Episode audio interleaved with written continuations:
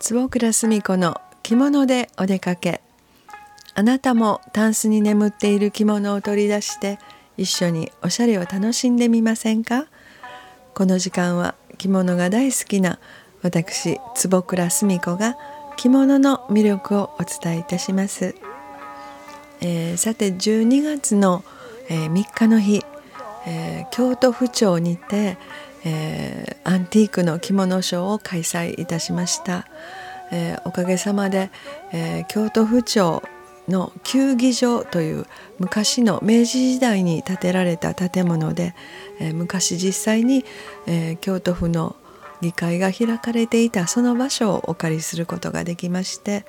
え、京都に文化庁も移転してまいりましたしそして私の着物のコレクションをモデルさんに来ていただくというイベントですので、まあ、特別にお借りさせていただきました、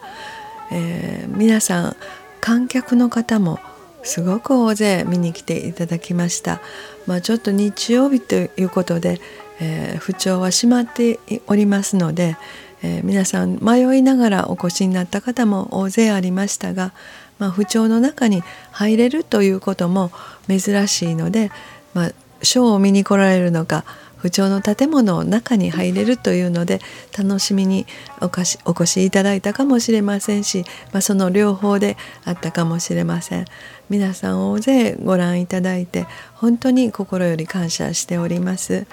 そしてモデルさんももう年々あのお友達がお友達を呼びということでもう素敵なモデルさんがたくさん今年も参加していただきまして、えー、総勢26名のモデルさんに、えー、アンティークの着物をお召しいただきました、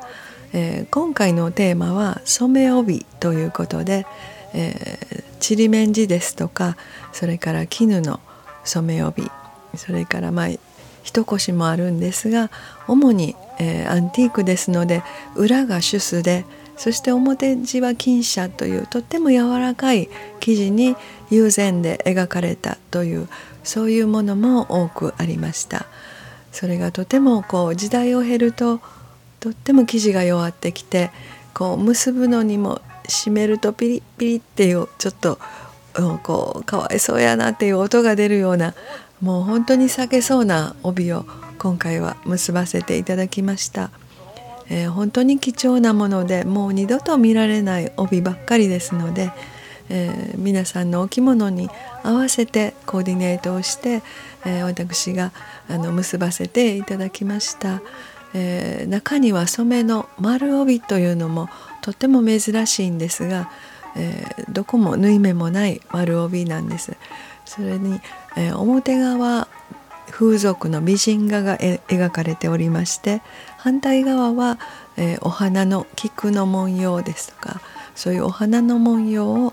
描かれているというどちらのパターンでも締められ締められるという丸帯でした。ただその昔の丸帯は寸法も短いしそして結び方が今と違って引き抜き結びという結び方をします。ですから普通に今の帯と同じように二十太鼓お太鼓を結ぼうと思うとちょうどその背中のお太鼓の柄がお人形さんが逆さま向いてしまうんですね。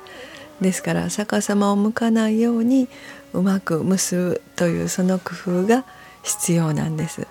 だからいろんな、まあ、短い帯も中にはいろいろありますのでそれをうまくいい柄を出して、えー、きれいにコーディネートをして結ばせていただくという、まあ、私も勉強になりましたし見ていただいた皆さんにもあの工夫の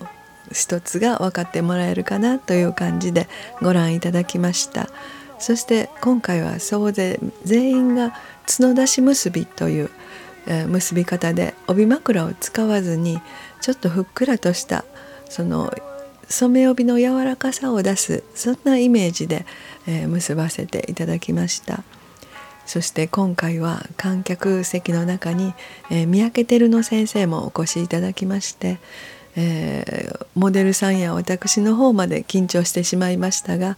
まあ、三宅先生というともう京都では第一人者、えー、今では京都で一番の着付けの先生、えー、服飾の着物の先生ということ。京都で一番ということは日本で一番。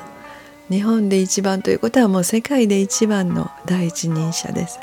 えー、世界でもいろんな着物賞を数々こなせておられた先生でもう私も尊敬しておりますもう三宅先生にお越しいただいただけでもこう胸がいっぱいでで終わったら「いやよかったよもう涙が出るほど感激しました」ってそのお言葉を聞いただけで私もすごく感激をして、まあ、続けてきてよかったなという思いでいっぱいです。また来年1月、えー21日ゼスト池でも開催いたします。ぜひ来年もご覧になってください。お相手は着物大好き坪倉澄子でした。